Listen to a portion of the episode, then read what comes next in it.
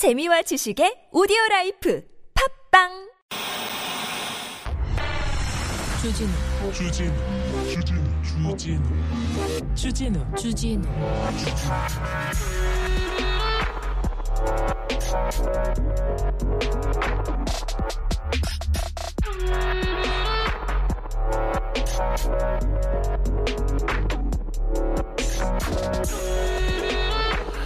중대재해법 시행 한 달 만에 또 건설 안전법이라니 한국경제에서 이런 또 사설을 냈습니다. 중대재해법 시행된 지 한 달도 안 됐는데 또 안전 관련돼서 법을 만드냐 또 하냐 이렇게 비판합니다. 이중 삼중 과잉 규제라면서 건설업계가 반발하고 있다는데 건설업계 누가 반발합니까? 누구예요? 데려와봐. 회장님 몇 명이나 누가?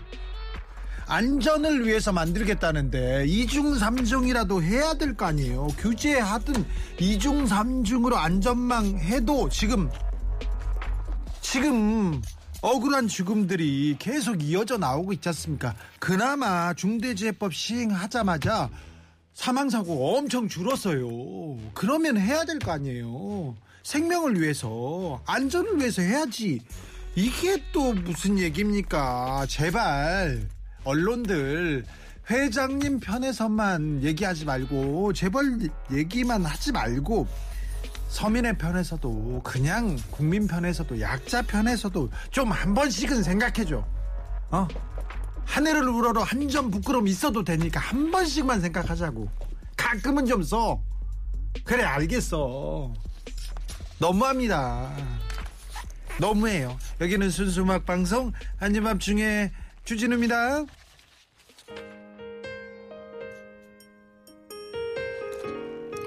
자, 봄이 오고 있습니다. 봄은 기어이 오고야 말고 있습니다. 네. 정치권에서도 그렇고 투표만 잘하면 됩니다. 네. 아, 잘 들어가고 계시겠죠? 네. 오고 있겠죠? 네. BMK입니다. 꽃피는 봄이 오면. 싶어도 다시 흐른 눈물 때문에 널 잃은 내 슬픔에 3월 2일 수요일입니다. 3월 2일 새 학기가 시작했습니다. 이제부터 진짜 올해라고 생각하는 사람도 있어요. 이제 오늘 학교 처음 시작하는 사람도 있고요. 그러니까 1월, 2월 아, 내 계획이 계획대로 되지 않았다 이렇게 낙담하시면 안 되고요. 지금부터 시작하면 됩니다. 자, 올해 세웠던 계획, 계획대로 지금 잘 돼가고 계시죠? 기왕 이렇게 된 김에 더 잘해보자고요. 청산의 사르리라떼님께서 처벌법 더 강력하게 해야 합니다. 1156님 그런 사람들이 꼭 손끝만 다쳐도 살짝 까져도 산재 처리해달라고 합니다. 김인설님 봄 오고 오미크론 갔으면 좋겠어요. 그러게요. 네. 그렇습니다. 2989님께서 저는 언제나 선택하는 아밤주입니다. 토론 시간과 경쟁하는 아밤주 힘내세요. 언제나 아밤주만 선택하고 있습니다. 절대 지지를 보냅니다. 꿀잼을 위해서 오늘 또 노력하는 필변 그대로 빛나는 솔변 기다립니다. 아, 네. 2989님 한 표 왔습니다. 네. 2989님의 선택이 미래를 바꿀 겁니다. 뭐 TV 토론도 해야죠. 봐야죠. 네. 누가 나라를 책임질 건지 미래를 우리의 미래를 이렇게 아 좋은 쪽으로 끌고 갈 수 있는 능력이 있는지 봐야죠. 그거 중요합니다. 네. 아밤주도 달리겠습니다. 오늘은 점정 청취자들의 최애 캐릭터가 되어가고 있습니다. 최애, 최애 프로가 되어가고 있는 아밤주의 브레인 솔변, 필변 모셔가지고 꼭 알아야 될 법률 상식 알아보겠습니다. 자, 문자는 샵 051, 짧은 건 50원, 긴 건 100원이고요. TBS 앱은 무료입니다. 이메일 주소 있습니다. 꿀잼 골뱅이 tbs.서울.kr 인스타 계정 있어요. 아밤주고요. 유튜브에서 검색하시면 실시간으로 솔변, 필변 만나실 수 있습니다. 선물 소개하고 바로 시작하겠습니다.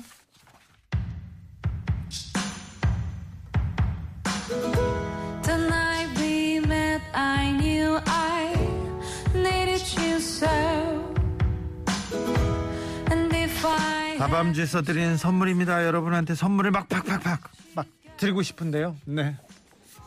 회사 사정이 넉넉지 않고요. 네. 앞으로 또 어떻게 될지 모릅니다. 선거를 투표를 잘해야 미래가 이렇게 밝아지고요. 저희들도 좀 밝아지고 선물을 막 드릴 수 있다는 거. 네. 다시 한번 호소드립니다. 네. 내 몸을 위한 특별한 선택 3다원 장만순 산삼가에서 공진 보정을 아이들도 마실 수 있는 프리미엄 스파클링 1년 발효 유기농 탄산음료 베리크를 남녀노소 온 가족이 함께 즐기는 미국에서 온 식물성 명품 젤리 프루제를 바다의 감동을 손안에 담아내는 바랑숲에서 세상 하나뿐인 핸드메이드 바다 공예품을 드립니다.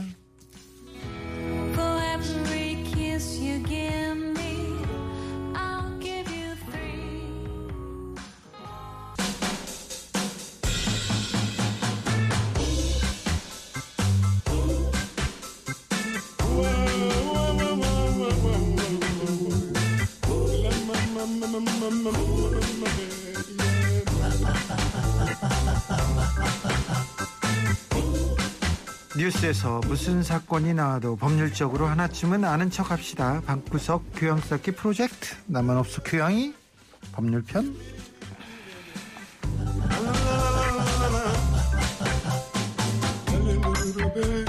매우 진지하게 얘기하고 있습니다. 근데 언제쯤 웃길지 아, 조용히 틈을 노립니다. 안 웃겨도 되는데 자꾸 웃기려고 하는 남자. 그래서 웃기는 남자 아밤주 오른팔 김필성 변호사 어서 오세요. 네 안녕하십니까 김필성입니다. 진지하게 얘기하다가도 가끔 단호하게 선을 걷습니다. 네, 훅 들어와도 되는데 자꾸 선을 긋습니다. 자, 밤주 왼팔 김소라 변호사 어서 오세요. 안녕하세요. 서울변 애정합니다. 병아리 니트 내놓으세요. 오늘은 서울변 아니고 봄변이네요. 자, 서울변한테는 봄이 왔어요. 어, 김필성 변호사한테도 봄이 오고 있는데 그런 식으로 말하면 김필성하고 저는 항상 겨울이게 그죠? 뭐, 뭐, 네, 항상, 그렇죠. 네, 뭐 그렇게 살고 있습니다. 네. 필변 봄이 온 걸 좀 표시를 내보세요. 네, 네, 뭐. 리본이라도 찾는 건 어떤지. 아, 네, 머리카락이 별로 없어서 네. 리본을 달 데가 없습니다 제가. 그렇습니까? 네. 자, 별일 없으시죠? 아, 뭐, 네. 네. 저기 오늘 토론 마지막 토론 있는 날이에요. 지난번 두 번 토론 보셨어요? 아니요. 안 보셨어요? 네. 관심 없어요? 뭐 특별히 네, 뭐 나중에 나중에 이- 기사로. 얘기만 들었어요. 기사만 기사. 봤습니다. 예. 보셨어요? 아니요, 안 봤어요, 저도. 저는요. 음, 토론도 중요한데 토론을 하는데 좀 듣는 게 중요한 것 같아요. 잘 듣고 질문에 답을 해야 될 거 아니에요. 근데 질문 듣고 대답하기, 묻고 답하기, 문답이 안 되는 사람들이 좀 있어요. 자기 하고 싶은 얘기만 하고 경청이 가장 중요한데 그래서 저는 TV 토론을 보고 나서 항상 그 김대중 대통령이 경청이 중요하다는 얘기를 이렇게 올립니다. 근데 사실 뭐 얘기를 들어보니까 뉴스 같은 거 지금 보도되는 걸 보면은 네. 뭐 토론 방식이나 이런 것들이 좀, 좀 부적절한 게 아니냐 이런 얘기도 있더라고요. 그래서 그런 게 아닐까요? 혹시? 토론 방식이 어떤데요? 토론 방식이 뭐 이렇게 자기 할 말만 하고 넘어갈 수 있도록 토론이 그렇게 약간 그렇죠. 예, 그렇게 돼 있다고 뭘. 몰라도 벼락치기 공부로 좀 그 할 수 있는 그런 문제가 있어요. 문제가 있는데 아무튼 아무튼 나라의 미래를 결정할 너무 중요한 선거기 때문에 잘 보고 다 잘 보고 이렇게 얘기했으면 좋겠어요. 어떤 지금 TV에 나오는 후보가 후보들 중에 한 명이 그런 얘기를 했어요. 옛날에 TV 토론을 봐- 보는데 박근혜 대- 후보가 왔는데 어 문답이 안 되더라. 어떻게 듣고 대답을 못 하더라. 어떻게 그런 사람을 찍을 수 있는지 나 그래서 못 찍겠다. 이렇게 얘기했던 사람이 한분 있어요. 아 그래요? 네. 지금 저 자리에 있어요. 어, 저, 저 이렇게 있어요. 아. 어, 이거 나 아니에요. 그분은 잘 들어요? 그분이 못 들어요. 제가 누군지는 얘기 안 하겠습니다. 자, 자, 오늘은 어떤 이야기로 우리를 이끌어 주시겠습니까? 오늘은 전쟁법 얘기를 좀 네, 해야 될것 우크라이나에 같아서요. 전쟁이 났습니다. 네. 아, 너무 가슴이 아파요. 어린 나이가 어린 아이가 포탄으로 이렇게 숨을 거두었는데 숨을 거둔 아이의 팔을 잡고 아버지가 울고 있습니다. 음. 그리고 의료진 절규하고 있고 와, 전쟁 아니 무슨 그 무고한 생명 아니에요. 그 어린 것 어린 생명이 무슨 잘못을 했다고 전쟁은 절대 있어서는 안 되는데. 네, 그래서 그렇게 무고한 인명을 살상하고 전쟁과 관련 없는 민간인을 대량으로 학살하고 금지된 무기를 사용하고 이러는 것들이 사실 국가들끼리 이건 하지 말자고 약속한 조약에 위배되는 행위들이거든요. 네. 그래서 우크라이나가 최근에 러시아를 여러 군데의 국제재판소에 제소했어요. 예. 크게는 두 군데인데요. 첫 번째는 ICJ라고 하는 국제사법재판소에 우크라이나가 러시아를 조약 두 개를 위반했다라고 해서 제소를 했고요. 예. 두 번째로는 ICC라는 국제형사재판소가 있어요. 네. 국제형사재판소는 국가 원수와 같이 국가의 그런 전쟁 행위 같은 것을 그 결정할 수 있는 국군, 국군 통수권자 그런 개인들에게 형사 책임을 물을 수 있는 전범으로 물고 그렇죠. 그렇죠. 그래서 독재자들. 그 그렇죠. 그래서 과거에 그런 독재자들 전범들을 처벌하고 했던 그 기관이 국제사법재판소, 아, 그런데 국제 형사재판소. 국제 형사재판소, 국제 사법재판소 이게 좀 이렇게 효력을 미칩니까? 어 솔직히 말씀드리면 그렇게 유효하고 그러죠. 사이다 같은 조치는 하지 못하죠. 왜냐하면 국가들끼리 서로 대등한 당사자들인데 예. 누가 누구한테 책임을 묻는 게 쉬운 일은 아닐 거 아니에요. 네. 그래서 국제사법재판소의 경우에는 실효적인 조치가 나오기는 좀 어렵지만 국제형사재판소는 그 국자, 국가들이 만든 조약의 이름으로 전범 등 개인을 처벌하는 구조이기 때문에 쉽게 말하면 전범을 감옥 보낼 수 있거든요. 국제 형사 재판소에 설치된. 네. 그래서 그거는 좀 실효적이에요. 다만 그 ICC라는 국제 형사 재판소의 근거 규범이 되는 조약이 여러 나라들이 막 포괄적으로 유엔처럼 가입을 한 것이 아니기 때문에 당사자국이 아닌 나라의 전범에게는 책임을 묻기가 어려울 수도 있는 좀 난점은 있어요. 푸틴 너 잘못했으니까 재판 받으러 와. 근데 제가 안갈 거잖아요, 푸틴이. 문제는 푸틴은 러시아는 ICC에서 2016년에 탈퇴했어요. 탈퇴했어요? 네. 그러니까 우크라이나 때문에 탈퇴했습니다. 그것도. 2016년에 크림반도 때문에 예, 당시에 이제 크림 뭐좀 이런저런 일 때문에 그때 당시에 잠시 이제 그 지금 현 현재도 지금 문제되고 있어 돈바스 지역이라는 곳에서 그 지금 이제 그 친러 러 친러 반, 우크라이나 반군들이 지금 차지하고 있던 거기에 그 러시아 군이 진출한 적이 있었거든요. 이거를 네. 이제 문제를 삼아가지고 해, 저기 했었는데 이제 우크라이나 쪽에서 문제를 삼고 사법재판소 형사 국제 형사재판소에 문제를 삼으니까 이걸 이유로 탈퇴를 해버렸어요 그때. 그래요. 예, 그래서 지금 사실 지금 현재 그 조약으로 묶기는 조금 어려운 상태가 돼 있기는 합니다. 근데 다만 지금 제가 아까 러- 우크라이나가 ICC 랑 ICJ 두 군데에다가 지금 제소를 했다고 했잖아요. 그래서 국제 형사 재판소 ICC는 어그 우크라이나 지역 안에서 방금 말씀하셨던 민간인 대량 학상, 학살과 같은 전쟁 범죄 행위가 일어났는지 여부를 자체적으로 조사하겠다라는 입장을 밝혔고요. 국제 사법 재판소에서는 우크라이나가 제소해서 그것 때문에 어, 당사자국 사이에 청문회 개최하겠다고 해서 어, 다 이번 주 말쯤에 청문회를 한다고 해요. 아니 청문회도 열고 뭐도 해야 되는데 이 당장 구속 이렇게 이거 어떻게 당장 어, 무기징역 이런 거라도 내릴 수 있어야 되는데 푸틴은 움직이지도 않을 거 아닙니까? 그렇죠. 푸틴이 움직이기는 어렵고요. 하지만 네. 푸틴한테 좀 압박을 강력한 압박을 가해야 될 것 같아요. 전 세계 자유를 사랑하는 사람들이 모두 모여서 전쟁은 안 된다. 전쟁은 답이 아니라는 얘기를 해야 됩니다. 축구 선수들이 축구 선수들이 음, 폴란드의 축구 선수 중에 지금 어, 바이에른 뮌헨에서 뛰고 있는 아주 꼴잡이가 있습니다. 아주 스트라이커가 아주 훌륭한 선수입니다. 그 사람이 우크라이나 국기를 이렇게 감고 나왔어요. 그리고 다른 선수들도 전쟁은 안 된다. 푸틴을 반대한다. 이런 얘기를 하기 시작했어요. 운동 선수들도 하고 예술가들도 하고 많이 합니다. 그 레반도스키 말고도 다른 사람들도 얘기하는데 이런 압박들 평화적인 압박도 좋고 좀 강제적인 압박도 있고 푸틴을 좀좀 압박해야 될 텐데요. 사실 뭐 ICC나 지금 ICJ에서 청문회를 한다거나 지금 현재 거의 현- 전쟁 범죄 반인륜적인 그런 명백한 민간 학살 같은 것들은 대표적인 전범들이 범죄가 되거든요. 네. 그런 것들을 조사해서 그런 것들이 발생했다는 사실을 밝혀내면 그래서 그것이 입- 만약에 그런 것들이 알려지면은 그것만으로도 사실은 국제적으로 명분 전쟁의 명분에 이런 거는 사라지는 것이니까 네. 사실 압 실- 실효적으로 압박하는 효과는 있을 겁니다. 근데 이제 말씀을 드렸던 것처럼 ICC 같은 곳들이 ICC에 가입하지 않은 대표적인 국가 중 하나가 미국이거든요. 네. 그러니까 예를 들어 미국이 사실 뭐 저 전쟁을 많이 하는 나라 중에 하나인데 그렇죠. 네, 미국 같은 경우에는 ICC에서 문제 삼기가 어렵단 말입니다. 사실 ICC가 현재 ICC가 발족한 이후에 문제 삼은 나라들은 전부 나라들은 대부분 제3세계들이었거든요. 예. 그래서 이게 지금 그 말씀하셨던 러시아에 얼마나 실효적인 이- 이 효과를 미칠지는 사실 좀 지켜봐야 될 것 같습니다.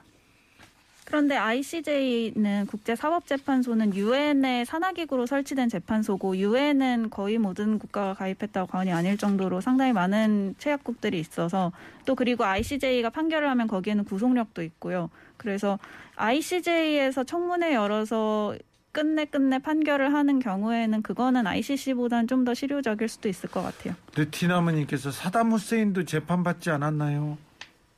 ICC에서 받았나? 잘 모르겠어요. 뭐그 잘 국제사법재판소로. 가긴 했는데 재판을 제대로 안 받고 그냥 죽었죠. 네. 사담 후세인은 후세인은, 사실은 어. 후세인은 이제 저기 이라크 내외에서 이라크 이라크 내부 내 로된거 저기 처벌을 받은 거고요. 네. 그리고 어, 후세인 같은 경우 사실 ICC 같은 경우에는 선고할 수 있는 최고형이 종신형입니다. 그래요. 예, 종신형이기 때문에 저기 사형을 선고 사형을 선고하거나 집행할 수가 없어요. 그래서 네. 아, 사담 후세인은 ICC에서 처리한 건 아닙니다. 나를 크렘 크렘린 궁으로 보내주십시오. 푸틴하고 한판 붙고 싶습니다. 얘기하는데 마포 작두님 고정해 주세요. 네.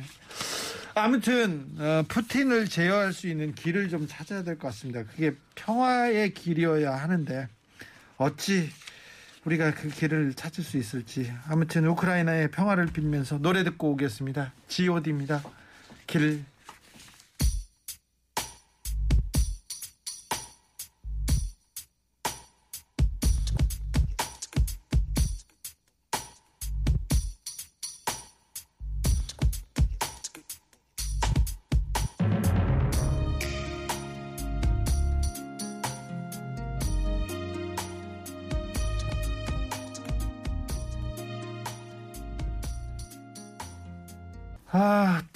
종신령 안 되나요? 김인설님. 네, 그건 좀 어려울 것 같아요. 종신령. 네, 종신령이 필요한데.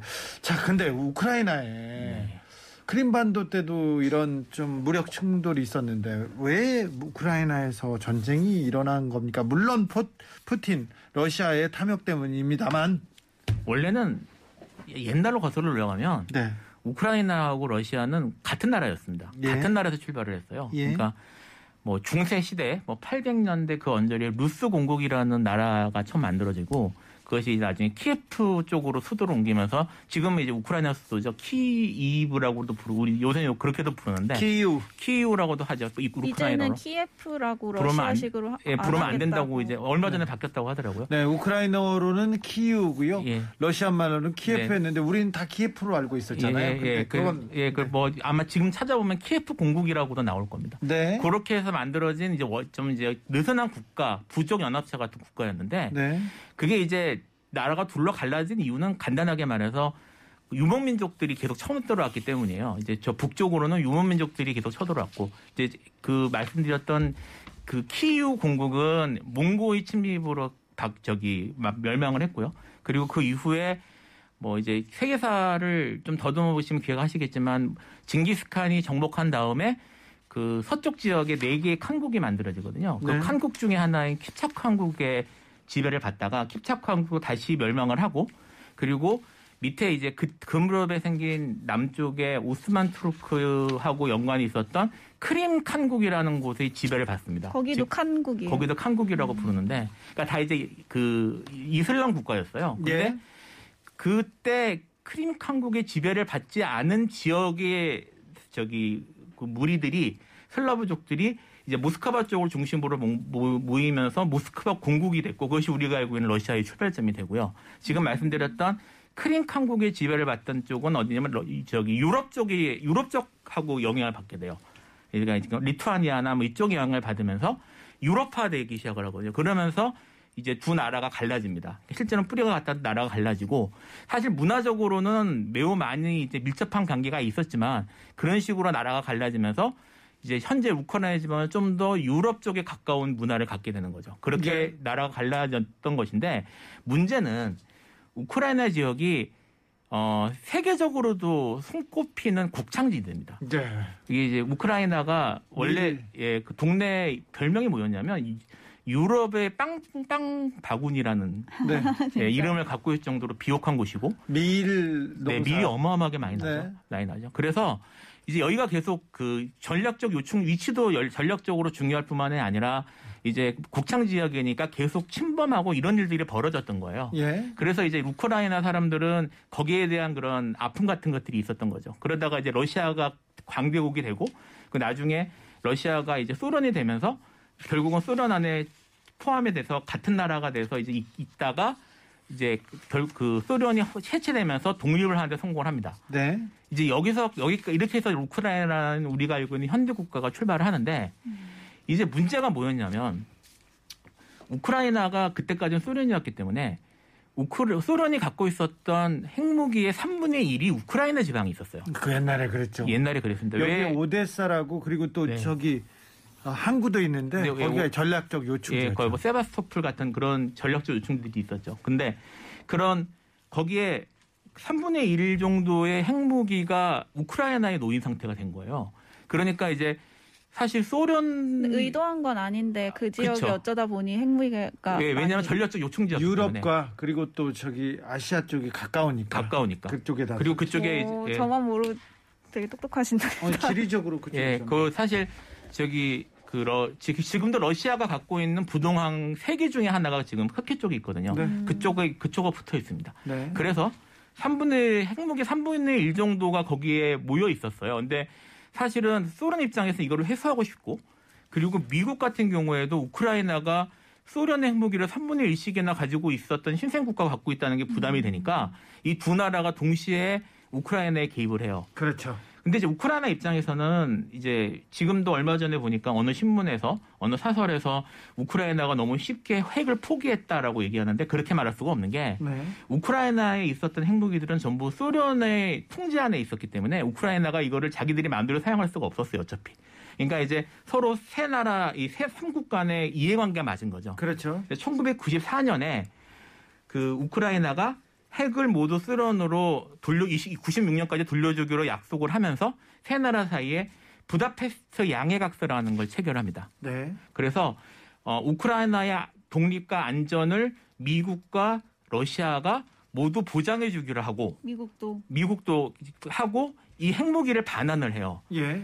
근데 이 문제가 뭐냐면 이게 양해가 각서에 불과했다는 거예요. 그러니까 예. 세 나라 사이에 정식 조약으로 체결된 게 아니어서 이게 지금 구속력이 있는지 없는지에 대해서 이제는 문제가 되는 거죠. 아, 지금 그래서- 이걸 가지고 지금 싸우고 있죠. 예, 지금 까지 싸우고 있는 거죠. 그러니까 지금 어, 러시아가 지금 우크라이나를 침공한 건 정확히 말하면 부다, 부다페스트 각서를 위반한 건데 이것이 조약 수준으로 볼 수 있는가 없는가가 중요한 법적 쟁점이 되는 겁니다. 네. 근데 이후에 어쨌든 우크라이나가 저기 오랫동안 소련의 지배를 받았기 때문에 사실은 우크라이나하고 우크라이나 하고 소련 저기 러시아하고 말이 60% 비슷하다 그러거든요. 언어가 네. 다르긴 하지만 예. 그래서 그리고 그 러시 친러시아적인 사람들도 많이 살 수밖에 없었단 말이에요. 소련으로 계속 꽤 오래 묶여 있었기 때문에 그래서 우크라이나 내에서도 이제 이게 이제 양쪽에 끼어 있는 나라가 되니까 친유럽 쪽 인- 저기 서- 성향을 갖고 있는 나라 저기 지역들 그다음에 친러시아 쪽 성향을 갖고 있는 정치인과 지역들이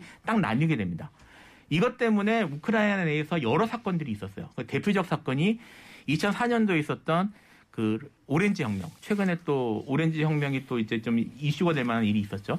그리고 2013년 4년 정도 4년 정도 있었던 유로마이단이라는 그런 저기, 저기 사건이 있었는데 둘 다 러시아 친러 정치인 그다음에 친서방 정치인들 사이에 내부적 갈등 때문에 일어난 일이라고 보시면 되고요.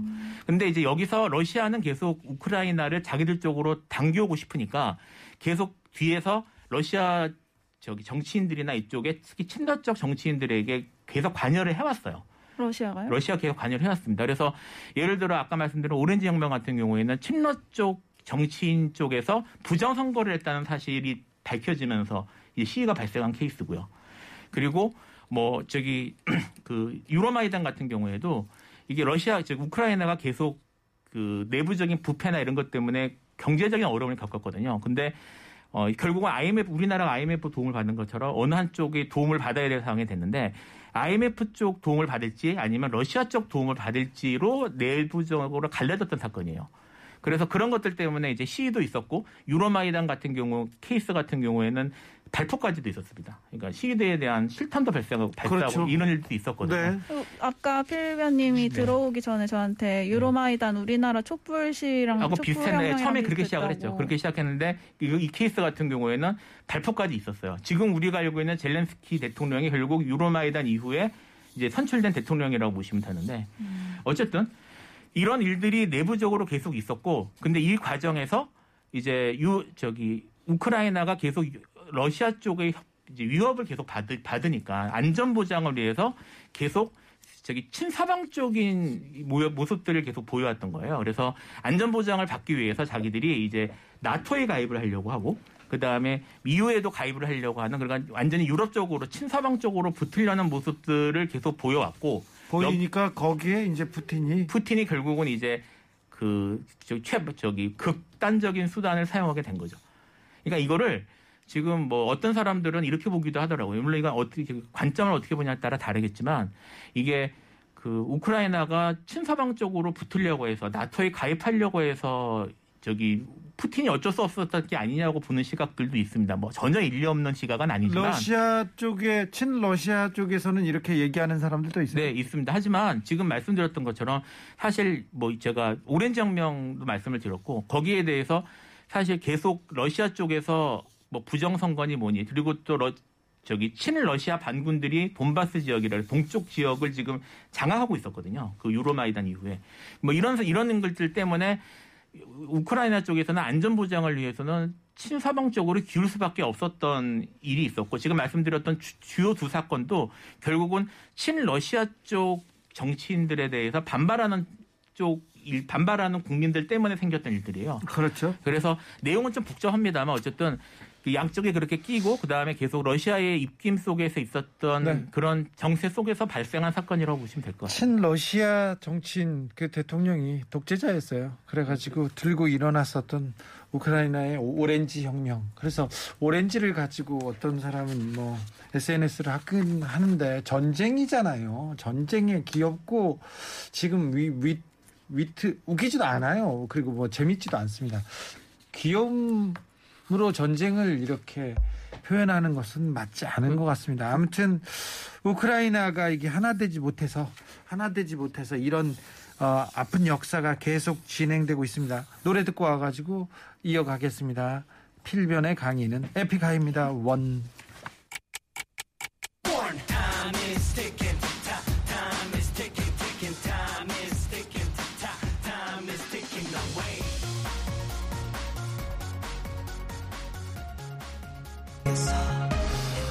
필변 오늘 역사 지리 선생님 학력고사 1등 아니에요? 이렇게 물어봅니다. 학력고사 1등까지는 아니었고 전국에서 학력고사 1등이실걸요? 학력고사 1등이었어? 저는 수능 세대입니다. 수능? 아 그럼 수능 1등이요. 뭐 아니, 1등이셨잖아요. 아니, 아니, 아니에요. 전국 1등도 아니에요. 가끔 하고 아니, 그랬잖아요. 아니. 아니요 맞는 거 맞을 걸요? 아니, 아니, 그러지 마세요. 아 그래요? 아 그렇구나. 아니, 나는 그 아니, 대구 이, 저 이과 출신입니다. 저. 나 이과. 대구 경북 1등인 줄 알았어요. 네, 아닙니다, 아닙니다. 네. 아무튼 어딘가 1등은 맞습니다. 필변 강의 들으니까 제국 강국의 역사만 알고 있었네요. 반성합니다. 아니요, 우크라이나까지 어, 거기 역사까지 알기는 쉽지 않습니다. 우크라이나의 오렌지 혁명에 대해서 아, 우리가 보면 굉장히 많은 것을 좀 생각하게 합니다. 넷플릭스 다큐멘터리 Winter on Fire 이렇게 보시면요. 찾아보면 너무 충격적이에요. 일단 기본적으로 시위대가 평화를 외치고 시위를 하잖아요. 그런데 총알 총알이 날아들어요. 그래서 옆에서 누가 맞고 쓰러져요. 병원으로 가고. 그래서 아 촛불을 촛불 혁명을 기억했던 우리들로서는 굉장히 큰 충격이기도 하지만 아 우리가 얼마나 위대했는지 우리 역사가 얼마나 훌륭했는지 좀 비교하게 되잖아요. 사실 뭐, 어, 우리, 뭐, 얼마 전에, 어제가 3.1절이었잖아요. 네. 3.1절이나 우리나라가 그런 쪽으로는 사실 좀 민족적인 그런 좀 특성이 있는 것 같아요. 3.1, 3.1 운동 같은 경우야말로 정말 저, 저기, 일본 제국주의가 총칼로 압박하고 그리고 수많은 사람들이 죽었는데도 불구하고 중고등학생들도 막 나와서 네. 근데 이제 네, 그런 식 외쳤잖아요. 예, 그런 식으로 평화적 시위가 이루어졌고 네. 그것이 뭐, 뭐 이제 세, 뭐 이제 그 국사 체계나 이런 데 나오는 것처럼 네. 세계적으로도 특히 이제 어디입니까? 저 유- 중국이나 이런 아시아 쪽에 큰 영향을 미쳤었고요. 네. 뭐 그랬 그랬었죠. 네. 그 오렌지 혁명 아까 말씀을 하셨는데 오렌지 우리나라도 이제 촛불 같은 경우에도 그리고 87년도 민주화 운동 같은 경우 뭐 그런 것들을 보면 혹시 우리나라도 그런 게 많이 이제 있었다는 걸 알 수 있는데 네. 사실 우크라이나도 아까 말씀드렸던 것처럼 내부적으로 그런 좀 운동들이 있었어요. 그래서 네. 이제 뭐 오렌지 혁명 같은 경우도 그렇고 오렌지 혁명은 아까 말씀드린 부정 선거가 문제가 돼서 네. 이제 결선 투표를 다시 해야, 해야 된다라는 그런 이제 운, 저 그런 시 내부적인 시위였고 뭐 그런 것들이 있었는데 네. 어쨌든 지금 그런 어 그런 면에서 우리나라 사람들이나 저기 지금 이제 그 촛불에 대한 생각들을 저도 사실 좀 많이 했거든요. 네. 많이 했는데 우리는 어쨌든 촛불로 이걸 하는데 성공을 했지만 네. 했지만 지금 우크라이나는 우크라이나도 그렇고요. 홍콩도 그렇고요. 또 캄보디아도 그렇고요. 네. 아, 캄보디아 아니 저기 저 미얀마. 미얀마 말씀하시는 거죠. 예. 네. 그래도 그렇고 사실 그렇게 성공하지 못하는 경우들 그리고 네. 결국 외세로부터 자유롭지 못하는 그런 경우들이 사실 많이 벌어지는 것 같아서 가슴이 아프죠. 그렇죠. 그래서 청, 취 자들이 오늘 제일 크게 웃었대요. 필변 수능 세대라고 했다고. 수능으로 웃기다니 역시 필변. 네. 아, 필변 좀 어, 아, 가까이서 보면요 얼굴도 귀엽고요. 아, 네. 피부도 뽀얀합니다. 아, 아, 네, 네. 근데 필변은 서울대 물리학과를 나왔어요. 이과였는데 저기 사실 네. 구수한 건 아니죠. 오 필변님은 생동차라고 해서 네. 차 1, 1차 년도에 1차 바로 붙으시고 그, 그, 그, 그 다음에 이렇게 봤어요? 그러셨지 이 차- 아니, 않아요? 아니, 아니야. 저기 한번 더 했다. 예, 1차는 1차는 떨어진 적이 있고 2차는 한 번에 붙었죠. 아 그쵸 그래요. 네. 그러면 그러니까 이제 세- 아홉, 아홉 그분 아홉 분 재수했네요. 아니 한 번에 붙었어요. 한 번에. 그러니까 1차를 두 번 보고 2차를 한 번 보신 뭐, 거죠 그러니까 굳이 보면 아니, 재수. 아니, 아니, 뭐, 네, 어쨌든, 네, 뭐, 그건 중요하지 않고요. 네. 갑자기 일어나는. 네. 네. 수능 얘기해 가지고. 아, 네, 네. 그건, 아, 어, 네, 방송에서 이렇게 당황했습니다. 네, 알겠어요. 예. 당황하지 말고. 저 하나 물어봐도 돼요? 네.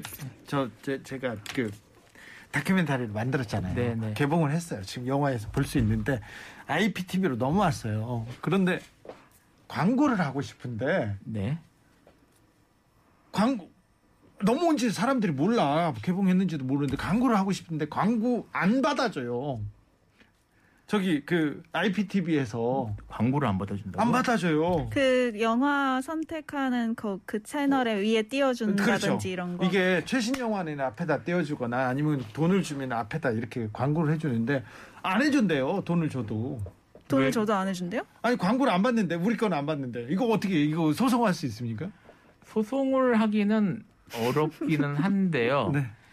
지금, 네. 네, 네. 야, 알겠어요. 그- 아, 자, 지나갑시다. 지나갑시다. 그 자, 다시 우크라이나 오렌지 혁명으로 넘어갈게요. 네, 네, 네. 어, 의식의 흐름대로. 그 알겠습니다. 우크라이나 오렌지 혁명에도 네. 뭐 이제 노래하고 음악 공연하고 평화 행진하고 이런 것들이 있었대요. 그래서 네. 제요그 제가 본 기사에 그그 사진을 보니까 저도 우리나라 촛불 혁명 때 많이 생각나고 그리고 아까 두 분이서 얘기하실 때 이게 될까 안 됐던 기억이 너무 많고 어그안 됐던 예가 너무 많았다고 사실 하셨잖아요. 4.19 때도 그랬죠. 4.19 때도 어떻게 됐습니까? 바로 5.16 형- 5.16 군사 쿠데타가 있었지 않습니까? 그리고 87년도도 그렇고 80년도 광주 민주화 운동 그 다 성공했다.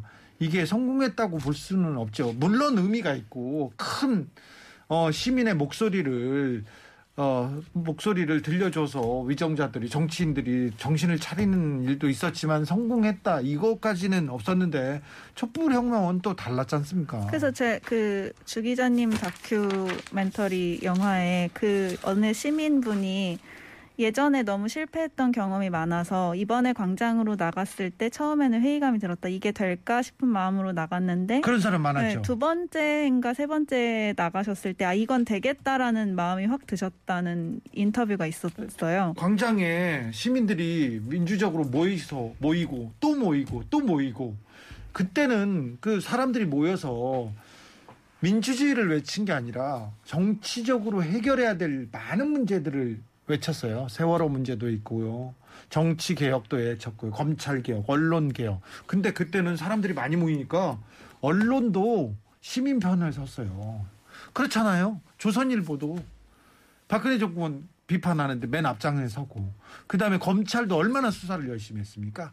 법원은요 얼마나 판결 잘했어요. 정치인도 마찬가지고요. 그런데 우리처럼 이렇게 깨어있는 시민의 단결된 힘을 계속 보여주지 못했기 때문에 아마 다른 나라는 쉽지 않았을 거예요. 우리도 우리도 3.1 운동부터 많은 시행착오, 노력들 그리고 그 좌절하면서도 포기하지 않는 그 민주주의를 위한 집념이 있었기 때문에 그런 생각, 그- 그런 이런 완성된 아름다운 혁명을 만들 수 있지 않- 않았나 이런 생각도 합니다. 사실 우리가 이제 혁명 얘기를 하면 네. 제일 가장 가장 먼저 떠오르는 건 유명한 게 프랑스 혁명이겠죠. 네. 근데 프랑스 혁명이 과연 이제 1789년이죠. 1789년에 있었던 프랑스 혁명이 언제 어떻게 성공했는지 우리가 이제 결국은 성공했다고 기억을 하지만 우리가 성공이라는 말을 붙일 수 있기까지는 정말 오랜 시간이 필요했어요. 네. 그 르미제 르 에, 레미제라블? 르미제라블 예, 죄송합니다. 야, 예, 그, 그, 불어까지 하려고 아, 그래? 네, 죄송합니다. 그 작품이 바리케트 혁명에 대한 건데 그게 1830, 32년, 32년이지. 32년에 있었던 일이거든요. 근데 이게 실패한 혁명입니다. 실패한 혁명이에요. 그러니까 실패한 그게 혁명. 네, 실패했어요. 그때 이제 왕정이 복구된 거를 다시 뒤집기 위해서 했던 건데 실패했고 그 후에도 꽤 오랜 시간 동안 왕정을 이후에 이제 2월 혁명이라는 게 다시 일어나서 뒤집힐 때까지 다시 싸워야 됐는데 그러고 나서 또 왕정이 복구가 됐었어요. 그런 식으로 사실 많은 피를 흘려가면서 네. 그 저기 민중들이 싸워 싸워오면서 사실 민주화나 이런 것들이 이끌어온 것이거든요. 그렇죠. 예, 그런 그런 거 생각을 하면 우리나라가 사 저기 산업화만이 아니라 민주화도 사실 매우 압축적으로 빨리 이뤄낸 것이라고 볼 수가 있습니다. 자랑스러워 할 만한 역사이기도 합니다. 예. 근데 80년의 희생, 그다음에 87년에 그리고 학생들, 그 노동자들의 수많은 희생이 있어서 이번에 우리가 진전할 수 있었던 것 같죠. 사실 그래서 우크라이나도 뭐 그런 식으로 사실 우리하고 어- 그런 점에서 많이 비슷하거든요. 네. 그런 시위도 시위나 이런 이런 아픔들도 많이 있었고 사실 그렇죠. 지금 강대국 주변에 끼어서 예, 어, 전쟁 때마다 그리고 또 역사적인 격동기마다 격변기마다 굉장히 아픔을 겪었던 나라죠. 예, 그래서 이게 빨리 극복을 하고 우크라이나도 빨리 평화를 좀 맞을 수 있으면 좋겠다는 생각이 좀 듭니다. 그러게요. 네. 아, 전쟁은 안 되는데 전쟁은 막아야 되는데 하, 이게 이제 지도자한테 가장 큰큰 덕목이 하나가 가장 중요한 덕목 중에 하나가 백성 백성들을 그러니까 국민들을 안전하게 평화롭게 이렇게 지키는 건데 그런 좀 논의가 그런 측면에서 조금 지켜보면 이번 대선에서 아, 우리의 지도자는 어떤 사람이 되면 좋을까 그런 생각도 하게 됩니다. 그러니까 전쟁이라는 게 사실 이제 여기 계시는 분 저도 마찬가지지만 전쟁을 직접 겪으신 세대들이 별로 없거든요. 그러면 전쟁이라는 것에 대해서 무뎌지고 좀 추상적으로 생각하게 되는 게 있는 것 같아요. 근데 네. 아까 말씀하셨던 것처럼 그 저도 이제 그 사진을 봤거든요. 여섯 살짜리 딸이 이제 네. 그 숨진 걸 끌어안고 우는 뭐 망명실하는 아빠의 사진 그건 저도 봤는데 네. 어, 그게 전쟁입니다. 그래서 그런 일들이 다시는 일어나지 않아서 사실은 전 세계적으로 우리나라가 외국에서 볼 때는 정말 전쟁 위험이 높은 나라잖아요. 네. 현재 휴전 상태고 그래서 이런 얘기들을 한대요. 이게 뭐 미사일이 날아다니고 막 이러는데 미사일 이런 게 날아다니면 딴 나라들 같은 경우에는 다들 막 주가가 출렁이고 이러는데 우리나라는 우리나라는 이제 덤덤하다고 하도 사실은 우리가 그만큼 위험이나 이런 것들을 일상화돼 있다는 얘기입니다. 근데 사실 앞으로 계속 이러- 우리가 우리도 이렇게 살 수는 없는 거니까 네. 우크라이나 같은 일을 막기 위해서라도 전쟁 이제 평화에 대해서 그리고 전쟁의 심각성에 대해서 좀 다시 한번 생각해봐야 되는 게 아닌가 싶기도 합니다. 네, 필변 유튜브에서 세계사 강의하면 돈 많이 벌 것 같아요. 얘기하는 그 필변 결혼 기념일은 언제요? 이렇게 물어보네. 남의 결혼 기념일 물어봐서 뭐 하시게요? 네. 아이고 내 나이도 이제 못 내우겠어 이렇게 얘기를 하는데 5002님 오늘 서울변은 본변으로 어, 필변은 뇌변으로 활약하셨습니다. 뇌변은 무슨 뜻인지 아시죠? 네, 네, 네. 네, 뇌색 변호사라고. 아, 네. 뭐 모르겠어요. 네. 네, 저를 생각했습니다. 그렇습니다. 네. 어, 전쟁은 정말 국민 국민들 그리고 아이들을 아이들의 희생을 전쟁은 원해요. 그러니까 절대 있어서는 안 돼요. 그 아이들이 꿈을 꿔야 되는데 안전하게 뛰어놀아야 되는데 아, 너무 안타깝습니다. 아, 우크라이나에서 아이들 희생자가 계속 나오고 있고요. 청소년들. 어떤 축구 선수는 축구 선수 유소년 축구 선수는 전쟁터에 나갔다가 총에 맞아서 숨지는 그런 일도 있었어요. 그래 이런 일이 있었으면 안될 것 같고요. 무엇보다도 우리가 세계 시민으로 세계에서 자유를 지- 사랑하는 시민으로서 러시아와 푸틴에게 압박을 가야 될 것 같아요. 폭력은 안 된다. 전쟁은 안 된다. 뭐라도 좀 해야 되겠습니다. 그래야죠. 뭐라도 해야 돼요. 그러니까 뭐 뭘 할까요? 김필성 뭘 해야 됩니까? 우리는 뭐 계속 목소리를 뭐 온라인에서 내는 뭐 오프라인에다 내는 수밖에 없고요. 근데 지금 이제 어 지금 러시아가 외교적으로 고립되는 분위- 급속히 고립되고 있거든요. 네. 있는 분위기라 뭐 전 세계가 뭉쳐서 러- 러시아하고 맞서는 상황이 될 수도 있을 것 같습니다. 사실 이런 식의 또 반응들은 이제까지 국제 정세에서 처음 보는 것이어서 어떻게 진행될지 이것도 좀 관심 갖고 지켜볼 만한 부분인 것 같기도 합니다. 네, 알겠습니다. 오늘 감사했습니다. 필변, 솔변.